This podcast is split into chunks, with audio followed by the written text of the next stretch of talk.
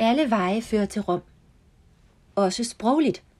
For der er mange måder at sige det samme på, og dermed nå sit ønskede sproglige udfald. Vi besværliggør det bare ofte for os selv, fordi vi sætter lighedstegn mellem det, vi gerne vil sige på vores modersmål, og den sætning, det skal blive til på målsproget.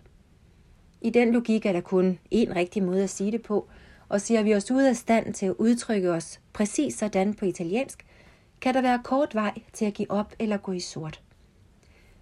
Derfor er det vigtigt at vide, at der er mange sproglige veje til samme sproglige destination, nøjagtigt som der er mange veje til Rom.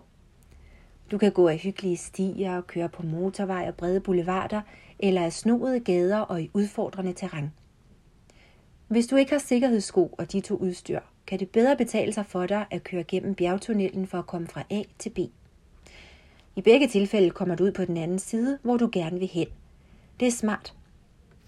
På samme måde kan du, når du er velbevandret i grammatikken, konstruere skarpe og detaljerede formuleringer, eller i modsat fald holde dig til et helt enkelt sprogregister, som du føler dig sikker på, og i begge situationer nå i mål med det, du vil sige.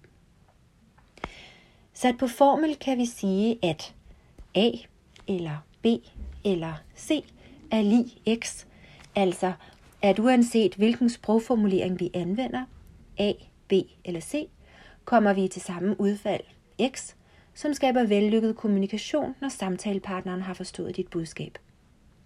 Du kan jo prøve det af på dansk og definere dit X, og så se, hvor mange måder du kan sige det på.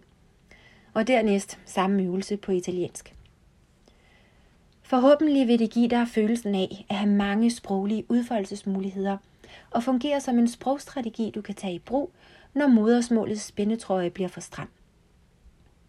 Sprog er levende og ikke en til en på kommunikationsniveau. Hvis du gerne vil til Rom, må du se på de kort, du har til rådighed og vælge din rute. God fornøjelse med at gøre dit sprog levende.